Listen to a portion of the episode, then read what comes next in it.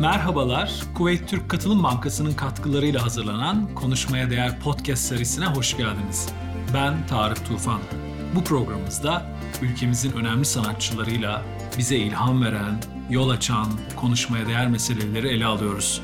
Şimdiden iyi dinlemeler dileriz.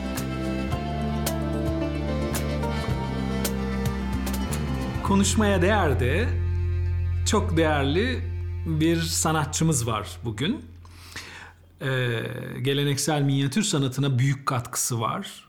Ee, çok genç yaşlarına rağmen bu konuda çok ustalıkla e, üretimler ve emekler ortaya koyuyor. Gülçin Anmaç. Ee, Gülçin Anmaç'ın e, sanatında, hayatında konuşmaya değer pek çok mesele var ve biz de onun hayatından, sanatından ilham almaya, e, yol bulmaya, kendi hayatımıza güzellik, değer, anlam katacak kelimeler, renkler bulmaya gayret edeceğiz bu yolculuğumuz boyunca. Gülçin Hanım hoş geldiniz. Hoş bulduk. Sanatı konuşmak kolay değil.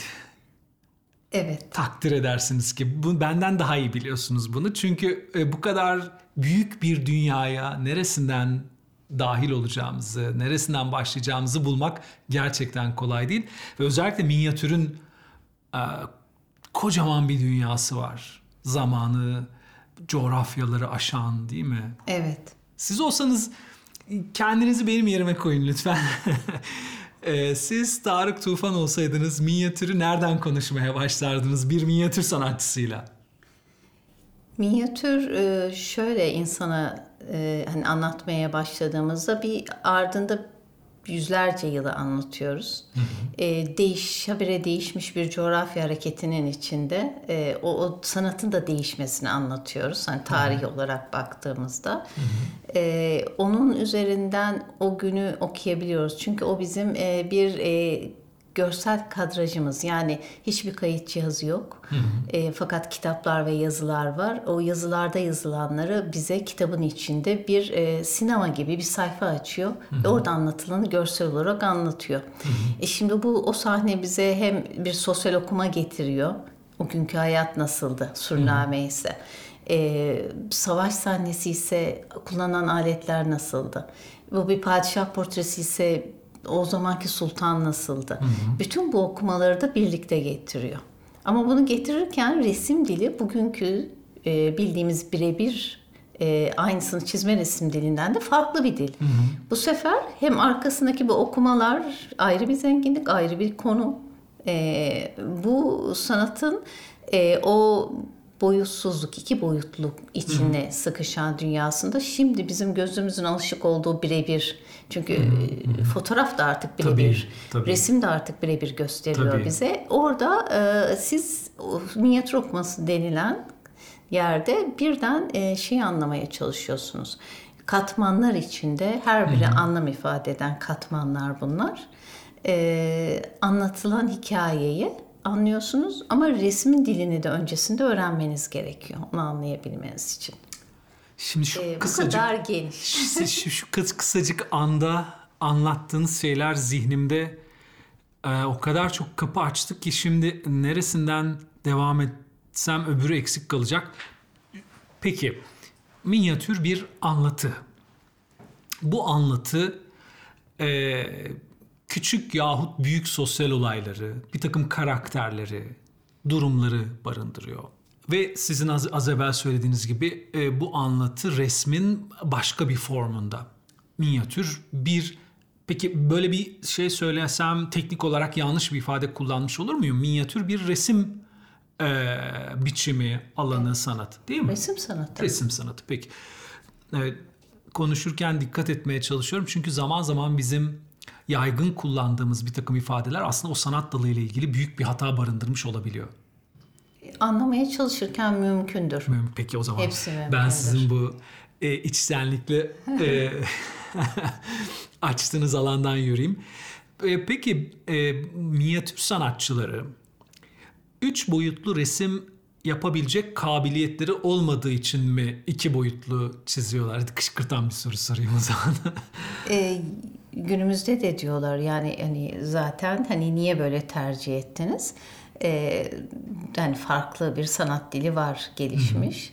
E, bizim e, benim hani şimdi şu dönem e, yaşadığımız dönem şimdi hiç sanatçının imzasını atmadığı ve kendini göstermediği sadece eserin göründüğü bir dönemden şimdi modern zamanda neyiz biz imzamızı atıp bu Hiç benim kuşkusuz. yaptığım bu benim yazdığım dediğimiz zamanlara geldik yani öyle bir e, dönemdeyiz E, bu dönemde artık hani hatta sanat yok sanatçı var çünkü modern veya da çağdaş diye bilinen sanatta öyle örnekler var ki yani ben yaptım oldu Marka değeri bir, bir anlamda bütün üretimin önüne geçiyor artık. İsim bir marka değerine dönüşüyor. Evet ve o marka değerindeki kalite veya derinlik de tartışılır birçok nokta. Hani sizin çok bilinir olmanız, çok görünür olmanız Sorgulanamaz kılıyor birçok birçok şeyi. ama aslında hiç gelecekte bir adım öteye de kalamayacak birileri de olabilirsiniz yani.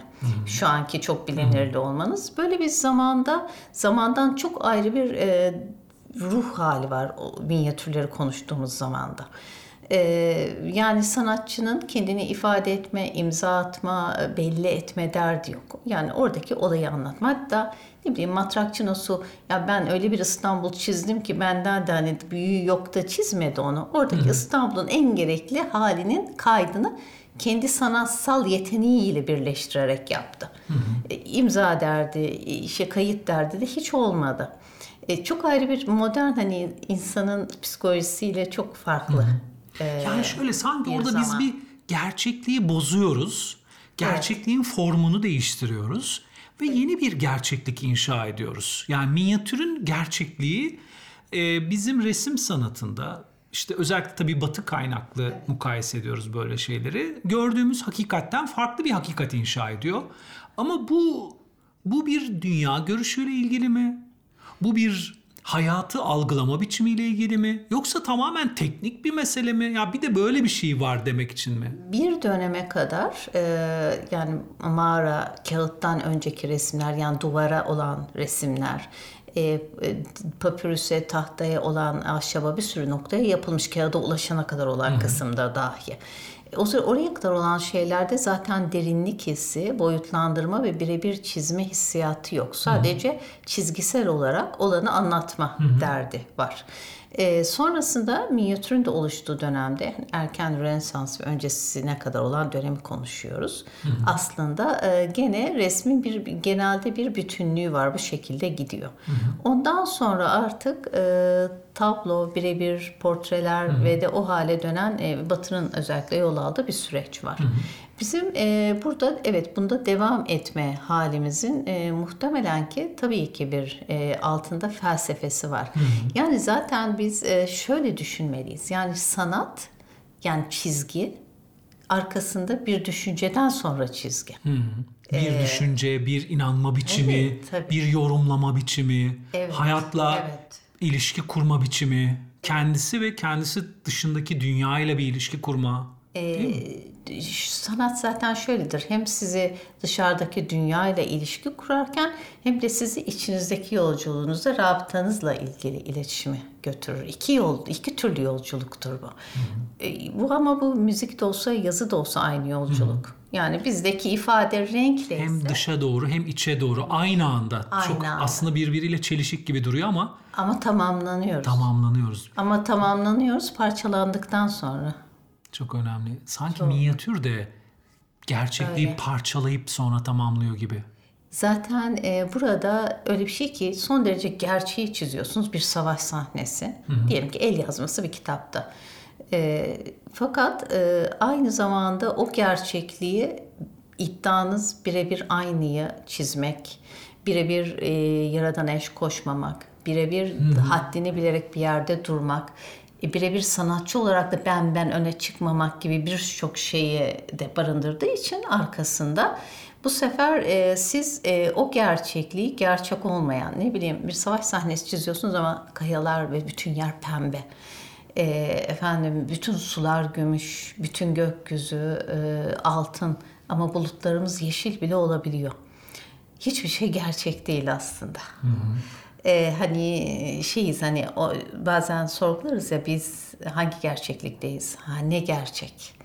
e, yani olduğumuz halde bir resim bana bunu anlattı. Zaten benim burada yolu aldıranlar nedenlerden biri oldu.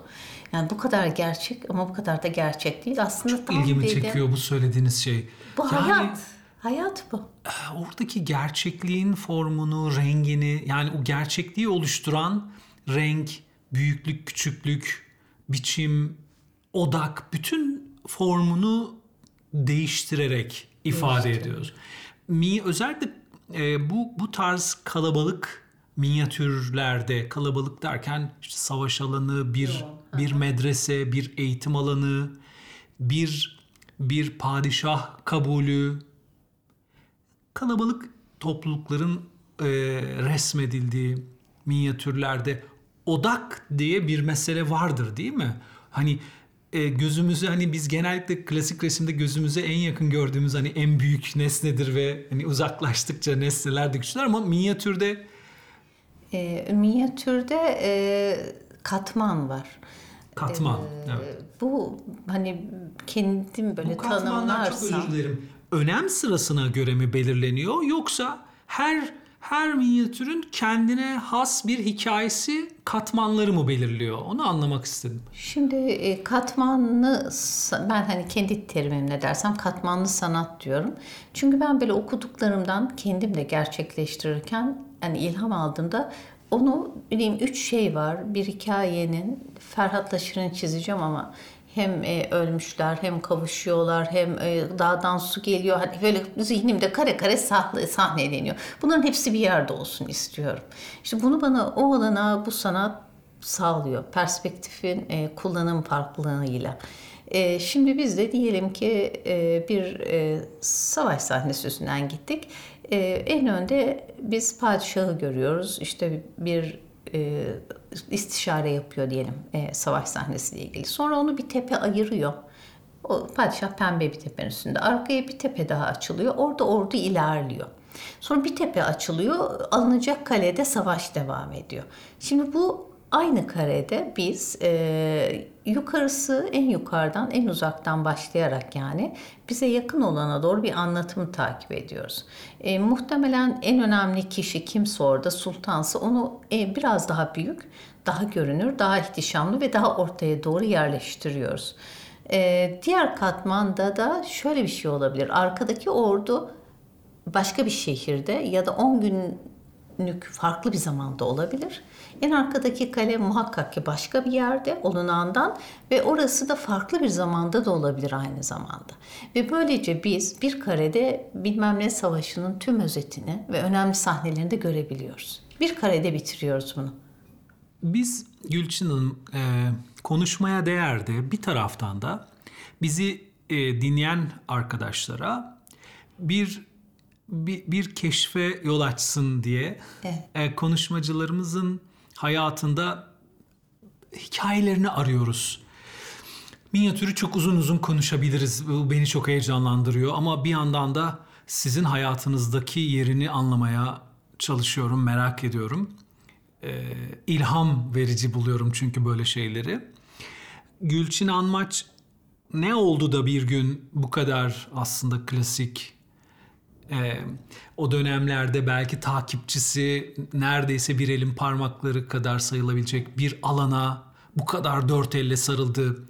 Nasıl bir heyecan, nasıl bir tutku, nasıl bir inanış, nasıl bir e, ihtiyaç onu bu kadar o dönem için saklı duran neredeyse bir alana yöneltti. Burada ben e, şöyle söylüyorum hani ben benim bir e, eğitimlerim, e, iş hayatım, işte sorumluluklarımın olduğu kısım tamamen farklı. Hani ben sanat okudum ve artık sanat yapayım diye bir hayatım hiç olmadı. Olmadığı gibi 20 yıllık bir profesyonel hayatım, ayrı bir iş ritmim, e, bütün sorumlulukları aldım, ayrı bir alanlarım var. Bu çok daha güzel bir şeye çekti bizi. Çünkü biz birçok arkadaşımız şöyle bir bahaneyle hayata devam ediyor. Ben çok yoğun bir iş hayatındayım ve hayatımda böyle güzellik ve anlam katacak şeylere zamanım yok. Ben zaten bunu özellikle söylüyorum. Hani e, niye her zaman hayatımızda e, bizi şifalandırılacak bir şeye yer açmalıyız. güzel bir kelime söylediniz onu ya. Onun altını çizeyim ben tekrar. Biz bize şifa verecek, Aynen. şifalandırılacak, şifalandıracak bir şey aramak. Yani bugün çünkü o kadar herkesin kendisini hasta hissettiği, bunu sadece fiziksel hastalıklar için söylemiyorum. Gerçekten yaşadığımız hayatı, dönemi, ruhunu anlatacak birkaç kelime seçsek sanıyorum biri hastalık olabilir. Hasta insanlar Evet. şifalandıracak bir şey bulmak. Nasıl oldu peki sizin o arayışınız? Yani ben e, çok yoğun e, kendi hayatımın çok yoğunluğu içerisinde aslında bir noktada fark ediyorsunuz ki kendiniz yoksunuz kendi hayatınızda. Yani hani bunu herkes bir dönem fark etmiştir. Ben bunu 20 yaşında fark ettim. Ama e, 30 da olabilir hiç önemli değil bu. E, ya da sizin sizi özellikle yani siz burada niçin geldik biz buraya? E, yani veya da bizden geriye ne kalabilecek? Bir farkındalık anı, bir soru anı. O hep vardı bende de artık hani ondan sonra resim yaparken de ben klasik yağlı boya yapıyordum. Fakat e, o kadar ince, o kadar ayrıntılı yapıyordum ki e, o zaman geleneksel sanatlar diye bir şey var. Çok rahat bunu yaparsınız dediler. Ben e, hep derim 20 yaşıma kadar ben ne hat ne minyatür hiçbir şey bilmiyordum. Yani benim Yetişmemde de ilgi alanımda da resim, yağlı boya ve normaldi. Sonra e, tanıştıktan sonra dedim ki ben e, kitap okuyorum. E, kendi düşüncelerim var. E, bunları tabloya getirmek istiyorum ve minyatür inanılmaz buna uygun. O katmanlı o şey e, anlatım e, ve bunlar bize ben bugün öğrencilerime anlatıyorum ama bu şekilde anlatılmadı. Yani bir çiçeğin yaprağın katlanmasından bu katmanlı okumayaklar hep kendi kendimize ulaştığımız bilgiler oldu. E, biraz acılı oluyor tabii böyle olunca ama kendiniz de böyle oluyorsunuz. Sonra ben e, çizmeye ve resmetmeye başladım. Gülçin Hanım, hikayedeki çarpışma anları bizim çok ilgimizi çekiyor. Çarpışma anları. Evet. Ben de şimdi sizin hayatınızdaki o çarpışma anını merak ettim. Ee, bir yerde gördüğünüz bir minyatür, tanıştığınız bir minyatür sanatçısı. Hiç. Ne oldu peki yani minyatür hayatımızın her an önünde duran bir şey değil çünkü. O çarpışma anı Evet. Yani e, şöyle bir şey resim yapıyorum minyatürle tanışıyorum. Minyatür tanışıyorsunuz? öğreten işte Bir- şey, birisiyle, bir- e, bir- resim yapan hoca, hocamın şeyiydi. Yani Gülçin dedi sen geleneksel sanatlar yapabilirsin. Nasıl ya dedim geleneksel sanatlar ne?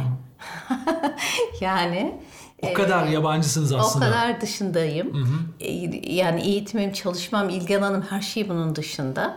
Ondan sonra ve ondan sonra döndüm. Mesela bir e, duvara asılan bir hüsnat eseri niye asılır? Aslında bize hep e, o anki şeyimizi hatırlatmak için asarız.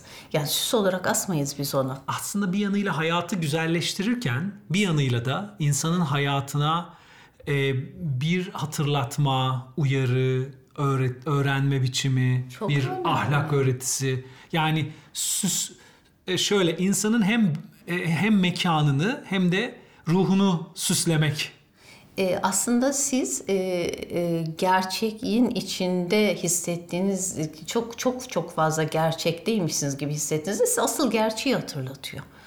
E, yani siz kaybolduğunuzda gerçekliğin içinde asıl gerçeklikte tekrar e, hatırlanıyor, hatırlıyorsunuz. Yani böyle şeylerin e, felsefesini anlamak için de e, tekrar sil baştan yapmanız gerekiyor kendinizi ve her şeyi. Ne yaptınız peki? Gidip hemen geleneksel sanatları mı araştırmaya koyuldunuz? Der, hemen derse başladım. Ben e, bu bir şey öğrenmenin e, tek yolunun hani iyi bir hocayla bir süre yol almak olduğuna inanırım. Onda olacaksa en iyi hoca olmalı. Yani siz- Minyatürle mi başladınız yoksa tesip yahut hat, hüsnü ben hat? başladığımda ısrarla ben resim ve minyatür seviyorum. Minyatür istiyorum dediğimde o zamanki sistem önce tesip öğretiyordu. Anladım. Böyle bir sonra- hiyerarşi, böyle bir daha doğrusu böyle bir metodoloji vardı. Önce Aslında bunu- bence çok doğru olmayan bir metodolojiydi. Tamam. Çünkü minyatürü küçümseyen de bir metodolojiydi. Hani asıl tesip var. Ha. Ee, ve tesipten sonra hani burada isterseniz işte yelkende şey de yaparsınız ama minyatür o kadar güçlü, o kadar saygı duyulacak bir sanat ki o başlı başına kreatif yani yaratım alanına en açık sanat bir de bunların içinde. En tekrara düşmeyecek sanat aslında. e, belli bir anlatımınız, derdiniz varsa benim gibi. Çünkü benim çıkış yolum resim değil. Benim çıkış yolum zaten ben bir şeyleri anlatmak istiyorum. İçimde ifade, çizgiye dönmek isteyen bir şeyler var. E, onu ben minyatür olmasını istiyorum. E, bunu tesip gerçekleştiremez bu hikayeleri. Bunu minyatür ancak yapabilir. E, fakat 5-6 yılımız böyle tesip ciddi bir eğitimle geçti tabii. Ama ben mesela şüküfe dediğimiz bir çiçek tarzı konuşuyoruz. Ben gidip 10 tane işte küpeli, ondan sonra Hüsnü Yusuf, Lale kendi çiçeklerimi çizip götürüyorum. Yapamıyorum yani çünkü öyle değilim.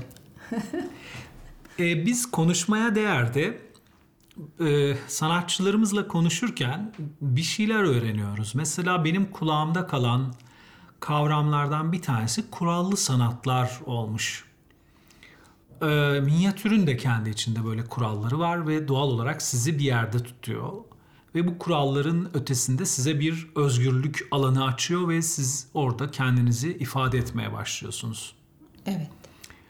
Ee, minyatür yapmaya başladığınızdan itibaren sizin gelenekle, klasikle, kurallarla ilişkinizi düzenleyen ne oldu? Yani bunu öğren öğrendiniz ve bunun üzerinden mi devam ettiniz?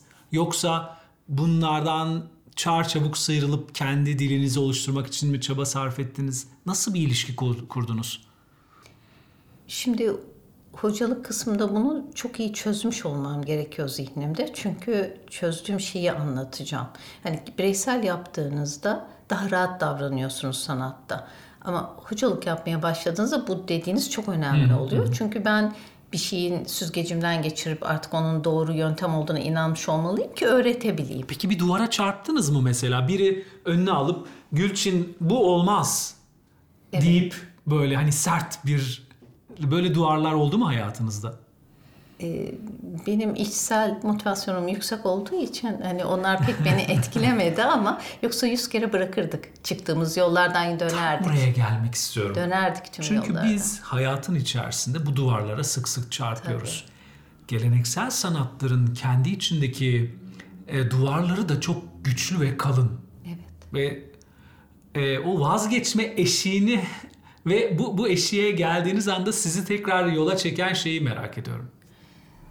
Ee, bir kere bu sanatta gelenek olan kısım aslında zanaat.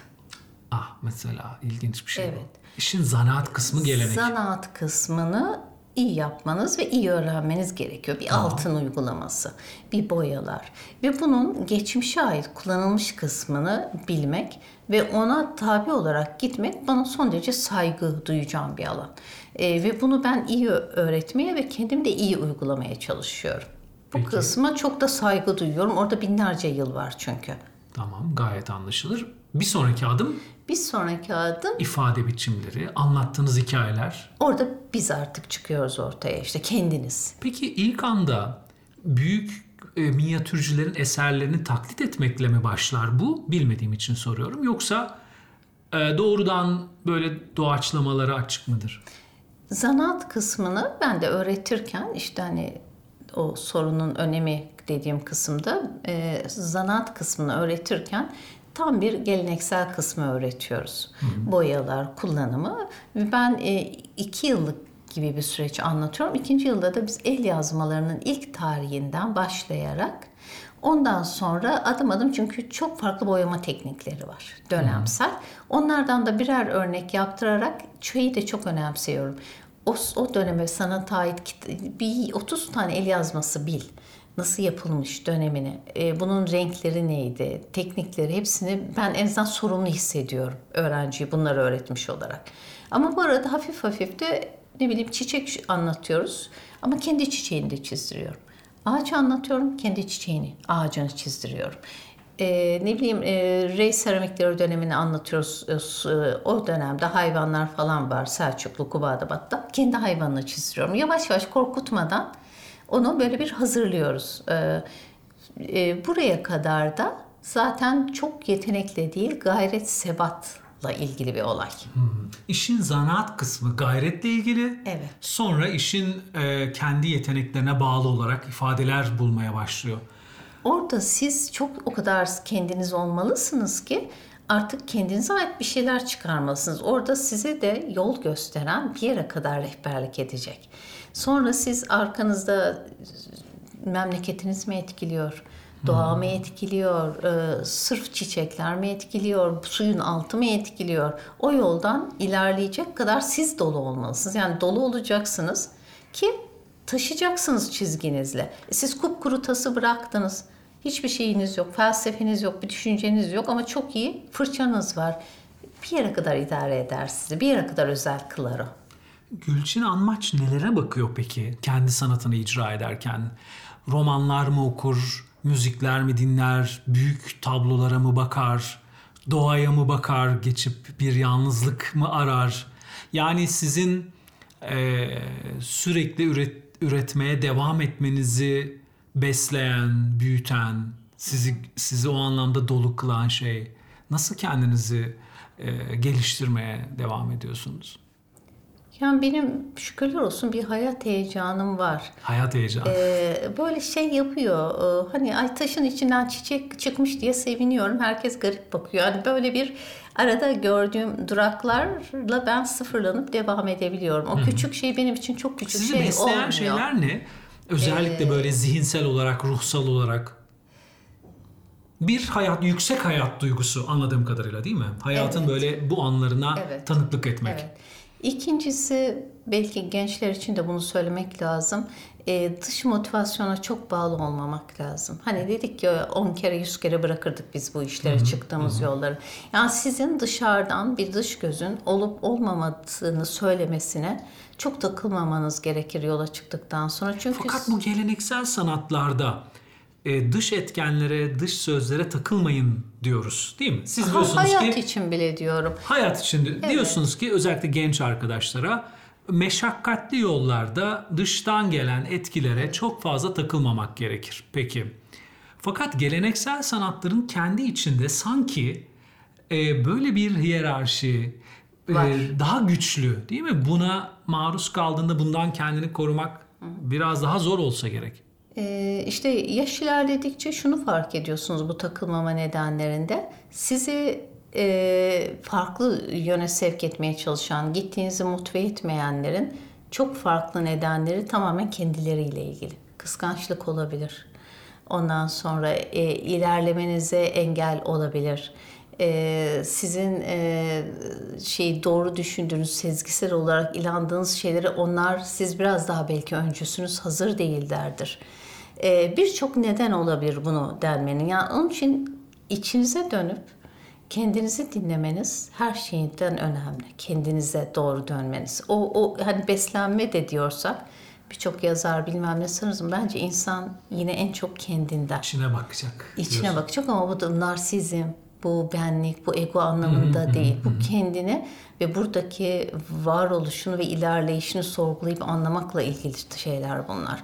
Son derecede acı veren şeyler hiç de kolay değil. Yani çünkü siz zaten ailenizden de dahil istemediğiniz de bir sürü özellik Bu- taşıyorsunuz. Kişisel gelişimcilerin sürekli e, konuştuğu kadar basit. e, Değil. Çok acılı Evet, bir evet, yol bu. Yani bu, bu acıya tahammül etmek. Tabii. Çünkü Çünkü siz kendinize dönüyorsunuz ve kendinizden de çok hoşlanmayacaksınız. Kıskançlıklarınızı da belki bileceksiniz, e, eksikliklerinizi de bileceksiniz, yaralarınızı da bileceksiniz. Kendi yaralarınızı okurken anne babanızın yaralarını da göreceksiniz. E, Onların çok farklı bunu yansıttığını göreceksiniz. Bir, bir arınma yaşamadan da bu tortuları atma için de olabilir sanat bazen. E, Çok arı duru şey çıkmayacak sizden ama bu yazı olsa söz de çıkmayacak. Bu yollardan sonra çıkacak. beni şaşırtıyor bu. Yani bir minyatür sanatçısının e, ta anne baba acılarından meseleyi anlatmaya başlaması aslında orada oradaki bağlantıyı görmek beni şaşırtıyor. için, herkes için bu geçerli. Ötelediğimiz ve görmezden geldiğimiz her şey e, zaten önünüze çıkacak. E, hani bunu bunları çok ötelememek lazım. İleri yaşlara da bırakmamak lazım. E, sonuçta bu geçip gideceğiz hepimiz aslında ölüme hazırlık yolu bu konuştuklarımız. E, yani sizden de bir şeyler kalırsa kendiniz olduğunuz zaman kalacak. İşte kendinizi bulacaksınız. Gülçin Hanım, Türk minyatürü diye bir dil var, bir üslup var. Ee, böyle hani biz bizim için böyle çok özetlenebilir mi bilmiyorum. Tabii çok kolay değildir ama bizim anlayabilmemiz açısından Türk minyatürüne özgü, Türk minyatürünü farklı kılan nelerdir oradaki dil, üslup, biçim, renk? Şimdi çok kısa zamanda tabii çok geniş bir e, zamanı anlatmak e, kolay olmuyor. İlk anda gözümüze çarpan şeyleri Evet. belki. Ee, bir de bu coğrafyada hani e, dönem içinde kitap alışverişleri, savaşlarla, ganimetle de olabilir, sanatçıların değişimleri, sınırların değişimi ve birbirlerinden etkilenmeyi düşününce e, çok Sınırları geniş. muğlaklaştırıyor bazen de. Evet şimdi biz bir şey anlatıyoruz ama herkes mesela şu anki sınırla düşünüyor. Kaç kere değişti hayat, kaç kere değişti zamanlar. Ondan sonra fakat e, bizim e, minyatür sanatımız e, gerçekçiliğe dayanır. Yani hayali değildir, belgesel ve belgeleme üzerine ilerler. E, anlattıkları şeyin bir dayanığı vardır.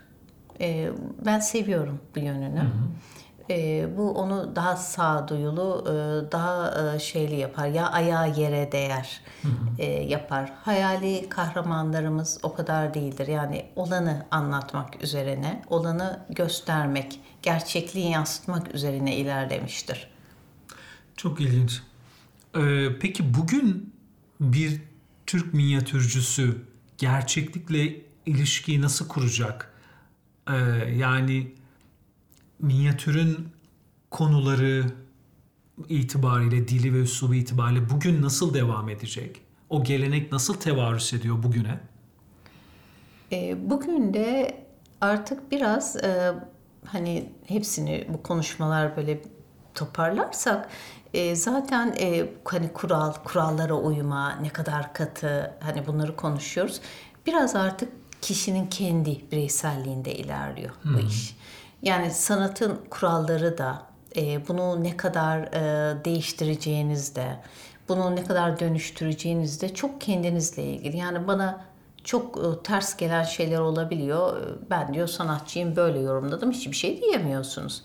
Ondan sonra e, dolayısıyla burada artık e, bence dünyada da buna giderek gidiyor. Yani dönemsel gruplar e, veya dönemleri söylemek gittikçe zorlaşıyor. E, daha bu artık her şeyde bireysele e, doğru evrilmeye başladı. E, burada e, dolayısıyla ama genel olarak ülkelerin hani bir İran minyatürü, bir Hint minyatürü, bir Japon minyatürü dediğimizde ya da Hristiyan minyatürü dediğimizde bunlarda benzer özellikler devam ediyor. Bizde bu gerçeklik devam ediyor. Hala biz gene şehri tas- tasvir etmeyi seviyoruz. Peki şehir artık mesela gökdelenler var. Mesela rezidanslar var. Yani e, modern şehir minyatürün bütün o geleneksel çağrışımlarını ortadan kaldırdı. Yani modern minyatürcünün baktığı şehir başka bir şehir. E, buna buna paralel bir soru da sorayım. Birazcık sizi de kışkırtayım. Çağdaş sanatın içerisinde belki minyatür artık tarif edilmeye başlıyor. Bir yönüyle yeni bir dil kurarak. Gelenekselden uzaklaşıyor belki de. Nasıl bakmamız icap ediyor? Bir kere e, malzeme değişiyor. Mesela tuvale, e, büyük boy çini üzerine, e, ne bileyim 6-7 metrelik tablolar haline dönüşüyor. Kitaptan çıktı zaten. Malzemesi değişince algısı değişebiliyor bir şeyin bakışınızda. Yani bir anda biz e, kitapta 30 santim gördüğümüz bir şeyi 3 metre bir tablo olarak görüyoruz. Mesela bu onu hemen farklı bir gruba taşır. E, böyle bir değişim var. E, malzeme değiştiği için algı. E, ondan sonra çağdaş sanatta zaten ama şöyle bir şey var. Biz ne dedik? Birebir aynı yapma dönemi geldi Rönesans'la birlikte. Sonra insanlar dediler ki birebir niye aynı yapıyoruz? Çünkü her şey kaydediliyor. O arada makineler çıktı. Zaten benim birebir sizin portrenizi yaptığımda e, fotoğrafta, dijital ortamda o fotoğrafı da dönüş, tabloya dönüştüren yazılım var artık. Ne anlam kaldı o zaman sanatçı burada nerede? Aslında büyük sanatçılar da gerçekliği parçalamaya başladılar. İşte. Picasso'nun, Dali'nin yaptığı Evet, değil öyle mi? bir sürece girdi. Yani e, sonra e, bir baktık çizgiye girdi, boyut kalktı, parçalanma. E, sonra e, geldik gene bizim minyatüre dönüşüm. Ee, yani biz aslında oldukça çağdaş formda bir şey yapıyoruz. Ee, biz bir şeyleri... Renkleriyle Tabii hiçbir evet. bu sefer e, biz e, aynıyı yapan e, ve bunda ısrar eden bir gruptan farklılığa ulaşmak. Benim bireyselimde neyi yaparım? Zaten kayıtlar var. Ben neyi değiştiririm diyen süreçte biz gene karşılaştık. Aynı noktaya geldik.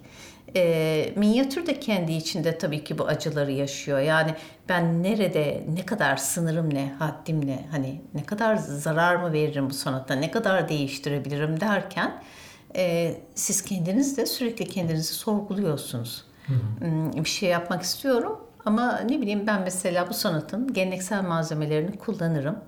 E, bayağı hani sulu boya tekniğini çok severim. Sevdiğim için kullanırım. Ee, o yönde malzemede ben hani diyelim aynı devam ediyorum. Ama anlatımda da anlatım dilinde de aynı devam ediyorum ama ben bugünü resmediyorum. Sırf bugünü resmetmem bile beni zaten işimi farklı bir yere taşıyor. Yani ben de artık o eski giyimler yok, eski şeyler yok. Ama dediğiniz gibi şehir de bana o kadar ilham verici değil artık. Hatta ben bazen gözümü kapayıp yürüyesim geliyor çoğu yerde. Çünkü görselde bir algıda seçiciliğim fazla. Travma olabiliyor bazı durumlar benim için. Ee, o yüzden e, burada da sanatım bana şu güzelliği veriyor. Ben kendi resmimde bunları eleyebiliyorum. Ben e, istediğim kalsın, daha yeşil yapabilirim. İstemediğim binaları hani almayabilirim. Burada eleyebilirim. Zaten ben kendi dilimdekini anlatıyorum. E, Orada o şansı veriyor. Şu an mesela yeni çizdiğim hani bir tablo var. 4 metre olacak. Ne diyorsunuz? Evet bu yağlı boya ya da akrilik hani hangisi şu an uygulaması kolay olursa karar vereceğim. Bir kere onu o boyuta getirdiğimde e, biraz geniş herkesin görebileceği bir alanda olacak. Bu çok heyecan verici tabii ki sanatçı için hani böyle bir şeyin. Bu da ancak işte o mekana uygun malzemeyle çalışmanız gerekiyor. Dış alan ya da hani daha dayanıklı olabilecek boyut büyüyor E, ve orada yine katmanlı anlatımda ben şehrin altını da ayrı anlatıp üstünü de ayrı anlatıp onu bölümlüyorum kendi içimde ve bir şehrin e, hikayesinin eskisi ve yeni haliyle anlatmayı deniyorum. E, şu an hani çizdiğim iş üzerinden konuştum ben size. E, ve bugüne ait bir şey olacak. Çünkü biz bugünün e, insanıyız. Bu peki bir geleneği e, devam ettirmek gibi bir sorumluluk hep bütün geleneksel sanatçıların omuzlarına yüklenir. Evet. Değil mi? Yani Evet. sizde de böyle bir sorumluluk hissi var mıdır? Hani biz minyatürü bir biçimde bir, bir sonraki kuşağa aktarmalıyız. Çünkü galiba minyatürün bir dönemi var ve neredeyse yok olmaya yüz tuttuğu bir dönem. O tüm bu sanatlar. Bütün sanatlar için haklısınız. Evet evet geçerli. Ee, yani biz bir unutmuşuz ve tekrar hatırlamışız gibi bir durumumuz var. Ben e, tabii ki kendim kültür bilim üzerinden de bakabildiğim için e, buraya e, Sosyal antropoloji Yani, e, yani. geçmişinizin evet kökünüzün olması bu konuda size bir şey kattı herhalde değil mi? E, Bakışınızı, yorumlayışınızı. E, zaten e, bir dönem yüksek lisansım da ben kültür varlıkların korunması üzerine yaptım. Çok inanıyorum. Bakın bir ülke e, her şey gelebilir başınıza. Her şey olabilir. Fakat e, yarın tekrar hayata başlayacaksanız tohumunuzu tutun, kültürünüzü tutun, yeniden başlarsınız onu koruyabildiyseniz. E, bunları kaybetmeyi nasıl? Çok önemli bir şey söylüyorsunuz. Yani e, belki de hani bir hayata yeniden başlamanın asli unsurları su, e, buğday, tohum vesairese o kadar asli olan bir şey de o sanat değil mi? O ülkenin sanatları, geleneksel sanatları. Çünkü onu e, hayatla ilişkisini kaldığı yerden e, sürdürebilecek e, anlam ve yorum kabiliyetini ona yeniden verebilir. Çünkü bu bir bakış yani. Şimdi öyle bir zamandayız ki hani dünya insanı, bütün dünya açık bize. Her dünyada herkes birbirine benzer olmuş. E, bu tabii ki sizin aitlik ve değer duygunuzu kaybettiren de bir şey. Yani siz neredeydiniz, neye aittiniz, e, kö- nerede köklendiniz? Herkes havalarda uçuyor ama hani nerede köklendiniz? E, bu, çı- bu zaten çıkış noktanızı oluşturuyor. Bu benim çıkış noktamı Biraz antropolog kimliğinizle de herhalde buna daha çok tutunuyorsunuz diye düşünüyorum. Bu bunu tutunuyorum. Şöyle bir şey. Ben tabii ki bu sanatları yaparken ve hatta işte gene de her zaman sorguluyorum. Niye? Çünkü oturuyorum. E, hiçbir şey hayatımda aksatmıyorum. Aile sorumlulukları vesaire tamam ama gece tabii ki bir tek gece kalıyor çalışabilmem için gündüzde çalıştığım için. Böyle bir hayat yaşarken ondan sonra diyorum ki ne yapıyorum? Hani saatler başı bir masada harcıyoruz ama e, ne yapıyoruz? Gene de acaba çok doğru bir şey mi yapıyoruz? Hani bir yanda yoksulluk var, açlık var, yapılabilecek başka şeyler var değil mi bizim donanımımızla ilgili? Biz kağıt kalem arasında sıkışmış yaşıyoruz aslında çok bireysel ve bazen de bencil bir hareket gibi geliyor kendinizi bu kadar ifade etmeye uğraşmak. Ben bir romancı olduğum için bu sorunuza sizin yanınızda cevap vereceğim. Çünkü aynı şey benim için de geçerli. Ben de elimde kağıt kalemle sürekli evet. hikayeler anlatıyorum. Evet. Aynı kaygıya bazen ben de düşüyorum ne ama... Ne yapıyoruz? Nerede? bana çok hayati geliyor ama bu bu arada. Anlat evet. bir hikayeyi evet. anlatmak ee, neredeyse bir hani tohumu yeşertmek kadar insan için hayati diye düşünüyorum. Benim için o kadar hayati ama e, bu dünya sorumluluğu için o kadar hayati olmayabilir bu diye düşünüyorum ara sıra. Ondan sonra ben bu zaman 99 deprem olmuştu o zaman. Hı. Bu kadar insan bir anda ölünce 45 saniyede bu kadar korkunç bir hmm. acı ve kabus bir anda olunca ben bir ara dedim ki ben çok saçma bir şey yapıyorum. Ben bunu bırakayım. Gidip o insanlara yardım etsem daha ele yarar. Yani işe yarar bir şey yaparım ben yani. Değil mi? Veya bir yoksulluk. Yani o an birileri de açlıktan ölebiliyor ama o çözüm daha hayati bir çözüm gibi. Gibi düşünceler düşünmeye başladım. Ondan sonra fakat ondan sonra işte orada benim bu kültür devamlılığı benim için önemli oldu. Yani ben niçin devam ediyorum bir daha sorguladım. Ben böyle Simurg ya da Zümrüt Anka gibi hani kendi küllerini yakıp tekrar yeniden doğmak gibi süreçler hayatımda birkaç kere yaşamışımdır. E, hep aynı kuş olarak devam etmemişim yani. Konuşmaya değerin bence bugün e, bu bölümde en güzel e, ifadelerinden biri bu oldu. Yani hayatında e, bir Zümrüt Anka gibi küllerinden evet. yeniden doğmak fikri, anlayışı, umudu, cesareti, heyecanı? Sorularınız kendinizin e, sorularınız olursa cevaplar da ancak sizin cevaplarınız olabiliyor. İşte burada e, o soruları sorunca ben de tekrar dedim ki bu bir e, binlerce yıldır benim toprağımda olan bir kültürü yapıyorum ben. E, herhalde o zaman ben yağlı boya resme devam etsem kesin bunalımdaydım. Fakat daha ayrı bir sorumluluk hissettim. Yani kırılma noktası derseniz benim için sanat yapıyorum. Hı hı. Ama ben hani ya acaba boş mu iş yapıyorum? Sonbahar çiziyorum. Hiç çıkmamışım dışarıya. Sonbahar bitmiş falan. Böyle bir tablom da bitti aynı zamanda. Böyle bir hikayem vardır. ben sonbahar resmediyorum sonbaharda ama hiç sonbahar bir bahçeye çıkmadım. Sonbahar resmimi bitirdim. Yaşamadığınız sürece iş çıkıyor yaşamamakta e, bu sefer çok bireysel hani şey mi davranıyorum diye sorguluyorsunuz. Ondan sonra şey yaptık işte ben e, dedim ki bu bir e, çok önemli bir şey. Binlerce yıldır bu toprakta olan bir sanat. E, ve bu bizim e, kültürümüz yani bir gün binalar yıkılabilir, bir gün hayatlar yok olabilir, bir gün e, çok acılar yaşayabiliriz. E, yeniden başlayacağız. Ve bir belki bir minyatür resmine bakarak, bir minyatüre bakarak hayatı yeniden aynı sıcaklığıyla kurabiliriz. Bu yeniden başlamada e, toplum olarak şey yaptığımızda biz kendimize de, ait değerlerimizle gene başlayacağız. Bu yola öyle devam edeceğiz. Böyle hemhal olacağız bu yollara. O zaman e, e, dedim ders verme nedenim de odur. Yani ben bunu öğretebilirim ve ben bunu e, zincirin halkası gibi o zincirin halkasının kopmasına izin vermemeliyim. E, bu bir sorumluluktur. Çünkü biz niye? Biz bildiğimiz kadar bildirmekle sorumluyuz.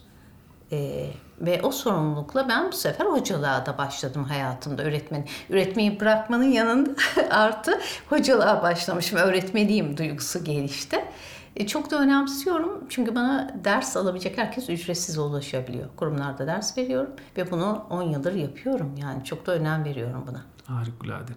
Bugün konuşmaya değerde e, sevgili Gülçin Anmaç'la e, konuşmaktan haz duyduğumuz meseleler etrafında yolculuk ettik. Gerçekliği bozmak ve yeni gerçeklikler inşa etmek.